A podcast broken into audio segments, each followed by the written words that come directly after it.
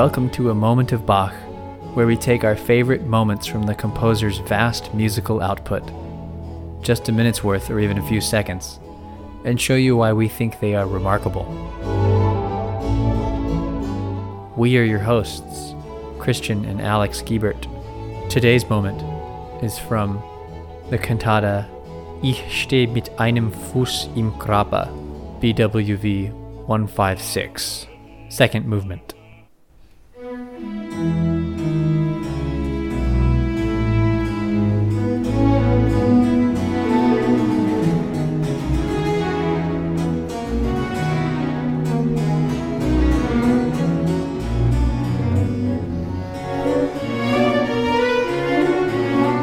I stand with one foot in the grave.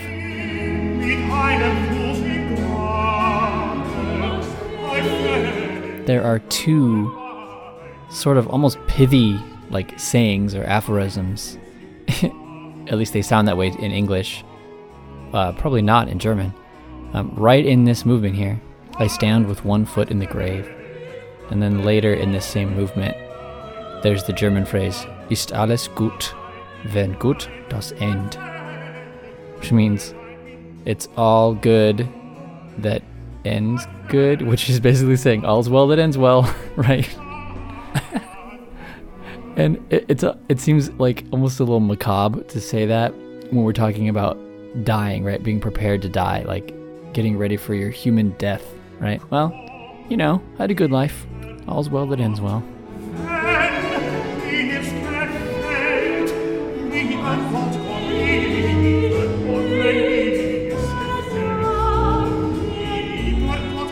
But let's listen to the translation of the entire text of this. It's not very long in this movement. What is sung is this I stand with one foot in my grave.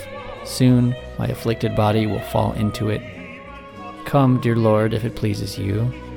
I have already put my house in order. Just let my ending be blessed. And this is a duet with a soprano singer. The soprano sings a chorale tune over Bach's original tenor melody.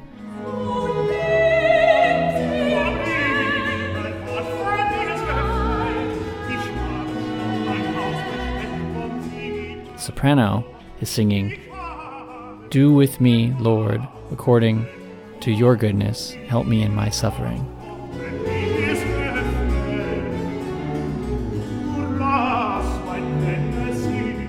I beg of you to not withhold from me. When my soul shall depart, take it into your hands, Lord.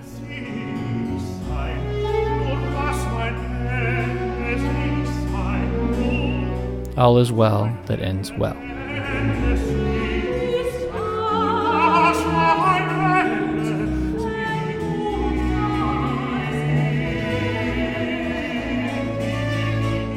The opening movement of this church cantata is completely instrumental. Bach would do this from time to time for, with his opening movements.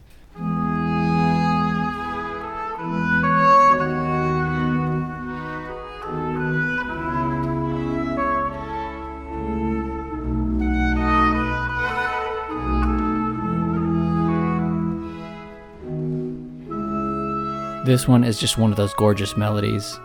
It's one of those tunes that gets arranged for lots of different instruments. Here we hear it with the solo oboist, with some light violin and viola accompaniment that Bach sets on these offbeats.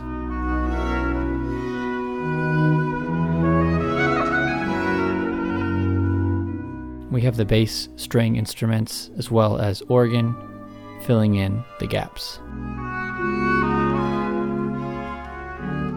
But it's really all about this oboe soloist and these gorgeous melodic lines.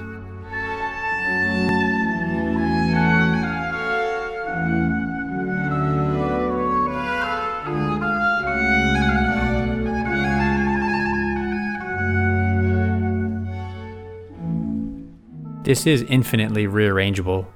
There's Bach's own different versions, and then there's whatever else anyone has ever done. yeah. Just last year or two years ago, I used basically piano and guitar and the violin solo. and the guitar was doing the those answering plucky uh, notes off the beat.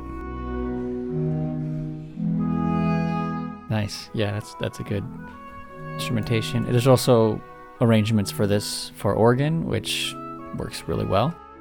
There's Bach's own arrangement of this in a harpsichord concerto, BWV 1056. Uh, seems like he arranged that later and put this one in here first. There is also a theory that this one is not the first time Bach did this, but it's the first one we have found. But there is a lost, older version of this from an oboe concerto that he may have written.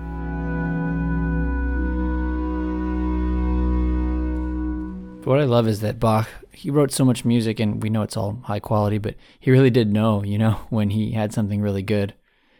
Kind of like that middle movement of the Wachet auf cantata, which he rearranged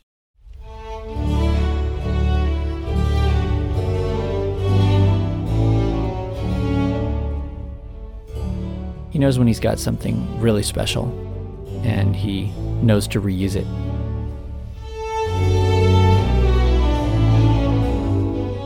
There are a lot of pieces from this era and hymn texts and such that have to do with the subject of death and dying gracefully. Back in episode 8 of the first season, Christian, you talked all about this in our discussion on the cantata Gotteszeit which we both love that one so much, and it it does deal with this this topic that was at the forefront much more than it is in our modern day life. This topic was at the forefront of life back then.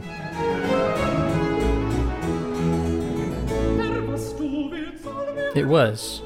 Although I really appreciate the difference, the slight difference in theme between these two cantatas. Like you say, Alex, they're almost exactly the same. They're both talking about basically gracefully coming to your own end. But that Gotteszeit one was like, it had some instructional manual type stuff in it. It said, like the old laws that everyone has to die, and that's why you should get all, that's why get your house in order and like prepare all your documents and everything. Yeah. And that one was a little bit more instructional. This one is quite gentler yeah. And it's from that first person perspective of a person who has already gone through all of the Gotteszeit stuff and right. is ready. I've already got my house in order, it says. Yeah, it, it literally, yeah, this person has already done Gotteszeit cantata and now they're on to this one. Yeah. I mean, they've got one foot in the grave. yeah, you're right. In the later um, alto aria, there's a part where the soloist sings, Lord, as you will.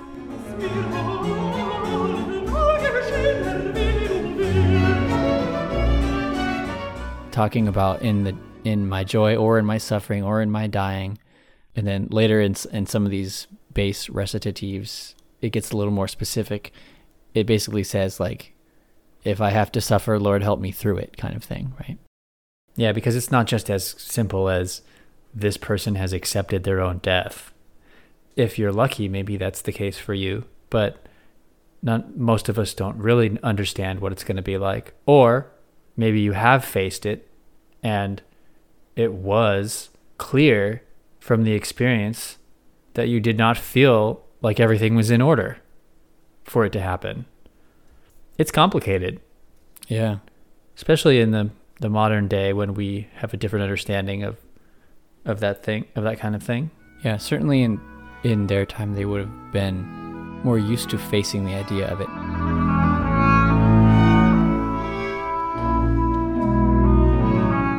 So as Bach wraps up this instrumental first movement,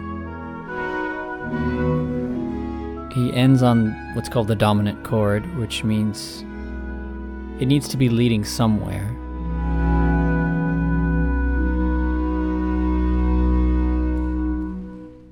most arrangements of this beautiful first movement have a different ending so that they can end on the tonic, which feels like the home chord. But this one, it, it waits. And then in the next movement, he brings us back.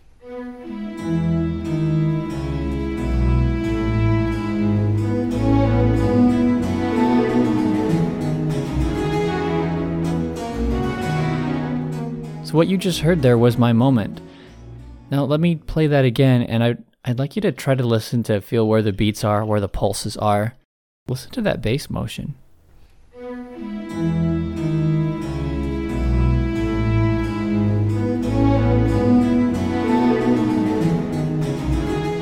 I know that when I heard this, I could not figure it out. And even this last time listening to it, I didn't remember what it looked like on the page, and I had to consult my score.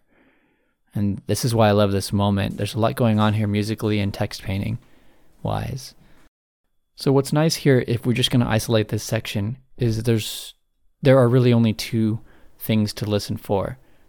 There's the higher strings, that's all the violins and violas playing a line together in unison, and they stay on a long note for a while.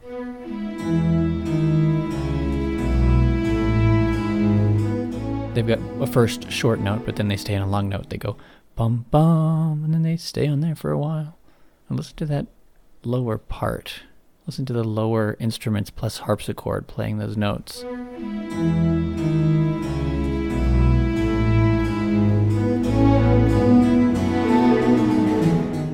This is one of those things that can basically throw off even a professional musician trying to listen to this. Like, what what is happening here?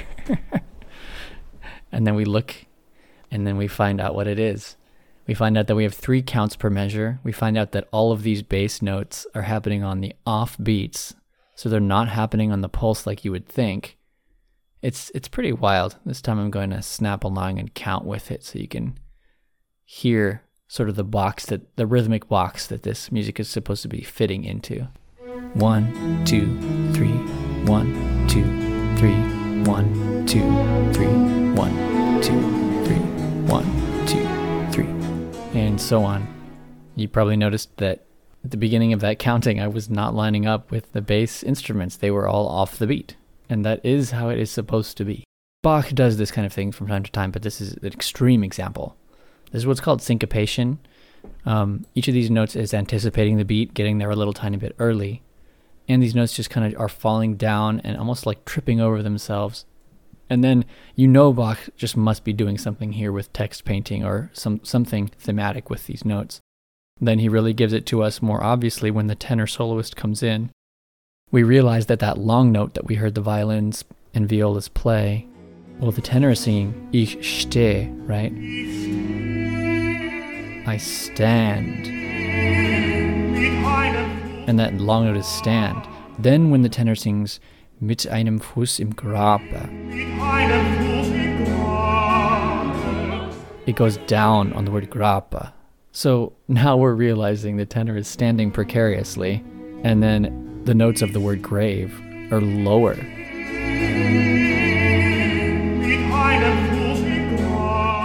Just imagine like that one foot up high and then the other foot down low is what's happening here.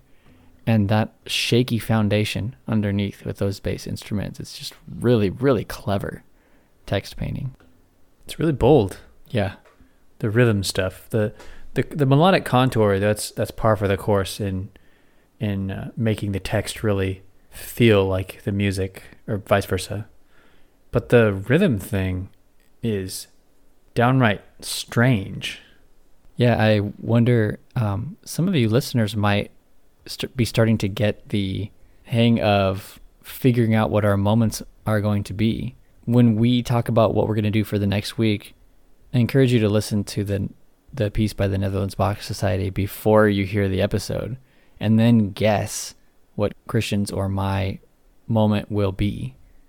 Because, like, if you know hmm. us, you, you probably and you listen to this cantata, you're gonna say, "Oh, yeah, it's gonna be this crazy rhythm thing in this second movement here," and that's exactly what my wife did when she heard this. She was like, "Oh, that's it, that's your moment." I was like, "Yep, yep." And um, rhythm is, I mean, I just I'm a percussionist as well as my my other sort of musical endeavors, and I have a degree in percussion performance, and I love rhythmic things. I love when rhythm is interesting. I get a lot of joy out of music that has complicated and very unusual rhythms. And that's usually not that's usually not classical music in the in the Western European sense, right? Even Baroque music usually doesn't have very interesting rhythms, right? If you look at music history, the common practice era stuff from Western music history, this like Baroque stuff and the Renaissance before it and the sort of classical and romantic after it, they are complicated in many ways harmonically and, and with polyphony, with Bach, with and all this stuff with Baroque music. It's amazing with polyphony, but it's really rhythmically very, very lacking compared to other cultures of the world at those times.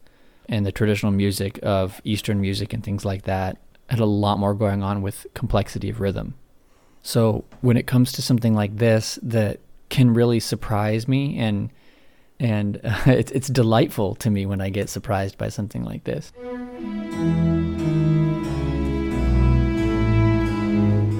But you know what, Christian? I think this goes to a, a broader theme about our podcast, which is these are moments that are delighting us in some way. Usually it's something that's surprising us in some way. And I just think that there's something about you and I, Christian, that makes us delight in the like sort of surprise in music or in any kind of art. And I like when things don't go the way I think they're going to go. And I think that's probably what appeals to people about composers like Bach, too, you know? Absolutely. We don't get, as you say, Alex, in the Western music canon, we don't experience a lot of pieces that rhythmically push our boundaries of what we, what we expect. Most of the rhythm in our Western music is basically a pattern of two or three notes based on stress, like a stressed one and then an unstressed one. Stressed, unstressed, or maybe stressed and then two unstressed, like if it's a pattern of three. And then the subdivisions of those and then of those. That's kind of about it. And then you can put those together, you know, multiply them by two and then or by four, then you've got the length of a musical phrase. And you're working with beat durations that are typically simple groups of two or four or three, that kind of thing. So when notes kind of seem like they're off by one beat or a half a beat in this case, that really stands out. Yeah. And in this case, I think it's technically correct to say that the notes are all one half beat early. Yeah.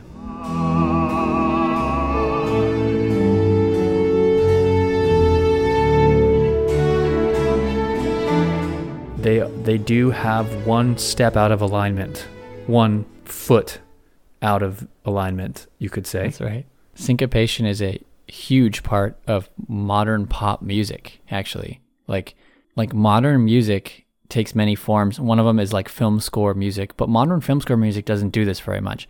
But modern pop music and actually really pop and and rock and you know funk and hip hop and really jazz before it and all this stuff. It, there's a lot to do with syncopation. Even if you listen to ragtime music, that's like full of it. And these are just these notes that are just getting put a little bit early. And even pop music nowadays that has rhythms that don't seem syncopated what's happening is the words are syncopated with their stresses and it ends up sounding syncopated. So, to use an example from the song Skater Boy by Avril Lavigne, showing my real musical cred here. like, this is a good example of that. There's like, there's the chorus of Skater Boy, and the song says, like, he was a skater boy. She said, see you later, boy, right? Do you know what I'm talking about? She said, "See you later." Of course, I do. you know, Avril Lavigne, Skater Boy. But like, if the beat is this, it's like he was a skater boy. She said, "See you later, boy." Like, "See ya later, boy." Like, if it was on the beat, it would be "See ya later, boy." But if you notice, the natural word stresses are are landing on the offbeats when I'm not snapping. The natural word stresses are landing on see you later, boy. So it's like even though the notes are just one and two and three straight straight ahead notes, the syllables, like the way that we speak these words, makes it syncopated. There's tons of different kinds of syncopations, not just rhythmic syncopation, not just straight rhythmic syncopations in pop music, and it's kind of always been that way. And every time classical music does that, it like you know nobody's ever going to be fooled and make and, and think that this sounds like pop music because there's so much else different about it obviously with instrumentation and all and everything. But it still gives it a little bit of extra rhythmic charm for me that reminds me of some of the syncopations in like more recent music Yeah, although it's really interesting that they don't really have the same effect. Pop music syncopation will just add rhythmic momentum and energy a lot of the time. Whereas this kind of thing for Baroque text setting is basically designed by Bach to make this like this musical passage be off kilter. right it's a special effect in this music whereas it's Yeah. a normal tech it's like a standard technique in pop music in the yeah in in Yeah. skater boy she's not she's not doing something special there and trying to do some text painting you know about what's happening in that song no that's just like a normal thing that pop musicians do as par for the course Right. so sometimes that syl- that like syllabic syncopation does happen in baroque music it's not really happening much in this particular movement but it happens a lot and like you said christian it usually symbolizes something is a little off kilter And I just want to point out that if you take a music theory course and you learn about all the different kinds of ways a certain note can be not aligned with the harm- vertical harmony it's supposed to be a part of, you'll learn terms like suspension and passing tones and things like that. There's a lot of them. One of them you'll learn is the anticipation, which is when a note appears to come earlier than the vertical chord that it should be aligned with. In this cantata there there are passages like this one where every note is an anticipation. Each note is it's the opposite of a it's the opposite of delay, right? It's it's early. Yep. It just it's just the perfect metaphor for this text.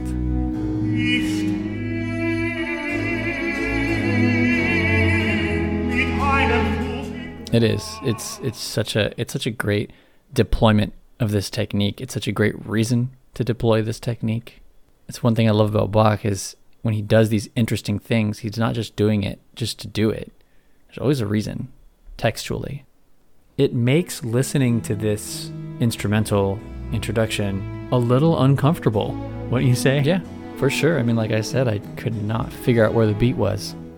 And even at the end of it, so we get to the end, which, you know, the tenor has sung, Let my ending be blessed, right? And the soprano, All's well that ends well, right? And so you would hope this would end well, right? And it does. Of course, it lands on a nice cadence. But I found this just just very unusual and cool. The ending, uh, it does that same thing as the beginning, like you'd expect, except it's in different key this time, which is really unusual. In our instrumental intro, we started like we were in F, which makes sense with a long note F. And at the instrumental ending, right after the tenor sings the last note, now we're in B flat, and it, it's in the four key, which is weird. It's just unusual. This whole thing is just transposed, but it still ends up in the right place at the very end, at the F. Yeah, it's kind of a trick. It, it is a trick. The way he even laid it out at the beginning, it ended up on the C so that the whole thing could be transposed perfectly with a couple of octave displacements. So basically, what I'm saying in, in layman's terms there is that Bach does, as he's known to do, construct things with such foresight that even though it's it feels a little awkward and weird, like we said this whole rhythmic thing does too, it still all gets put together like a puzzle so that at the end it works out perfectly. Yeah, it's like leaving out of one door and then returning back through a different door because he goes from F, winds up in C, which is very normal. But then the trick he pulls at the end to get back to F is that he has to begin that exact passage in B flat because the relationship between F to C is the same as the relationship between B flat to F. Right, but it is unusual to have an instrumental ending like mostly in the the four key, which in this case is B flat. Like that's weird. And then the tenor the tenor note ends on an F, which works in the key of B flat. So all of this is just like, you know, if this sounds complicated, it's actually like for Bach, this would have been a pretty easy puzzle as far as his puzzles go, right? Because these relationships are simple compared to the more complex stuff that he has done before. But it just all again, it all it all just comes together so perfectly. And of course, we've skipped analyzing any of the middle of this movement, which has a lot of complexity that we won't get into right now. So there you have it, one foot in the grave. And not just a piece of music that depicts that in one way with, with the vocalist singing singing about standing and holding a note and then the grave being a lower note, but also this unsureness in the bass, right? Also this weird key at the end. There's uncertainty, but there's also it's it's both, right? It's an uncertainty mixed with a sort of trust, I guess. It winds up it winds up correct at the end. And that is exactly what the soloist sings about. Mm-hmm. I think it's a really beautiful sentiment here because the English translation here do with me, God, according to thy goodness. My ailing body will soon fall in, that is the grave. Yeah. Help me in my suffering. And it's basically one of those situations where I'm not sure what will happen. Maybe it would be good, you know, to my fellow members of the community if I could stick around a little bit longer. Maybe that's what I'm supposed to do maybe not. But I would like to not suffer, you know, at the end. It's just a really nice and completely obvious sentiment that I think is so very human and um, sort of transcends time. You know, it still makes a lot of sense to me that someone could ask for something this simple at the end of their life. Yeah. And it, it comes from having that strong faith throughout your life to be able to say those things like what we hear in the fourth movement in gladness and in sadness. Always treat me, Lord, as thou will, or Lord, you know, your will be done is basically what you're saying. And that's the mindset, right?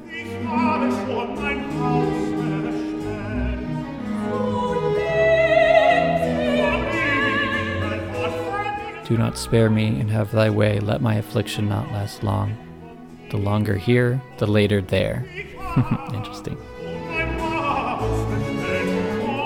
But also not afraid to ask to be relieved from suffering, which is important too. Sure. And in a way that that being the more sure thing in the mind of that person, right? Like a lot of uncertainties about life, but the sureness of eternal life after the earthly death.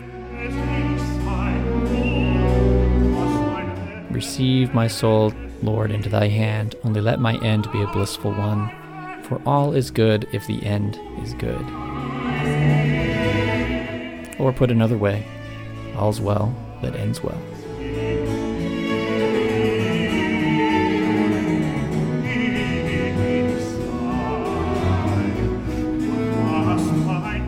Now, here is that moment from the aria.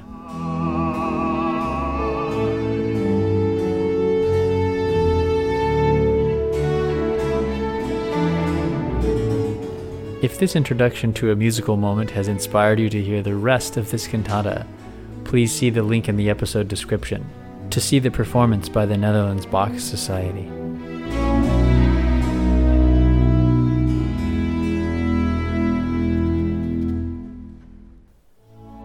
Do you want to hear our new episodes as we release them? Find us on your podcast app and hit subscribe. Okay, what are we looking at for next episode, Christian? We'll return to the Mass in B minor to take a listener request. Hmm. The Qui Sedes aria. Nice. Until next time, enjoy those moments.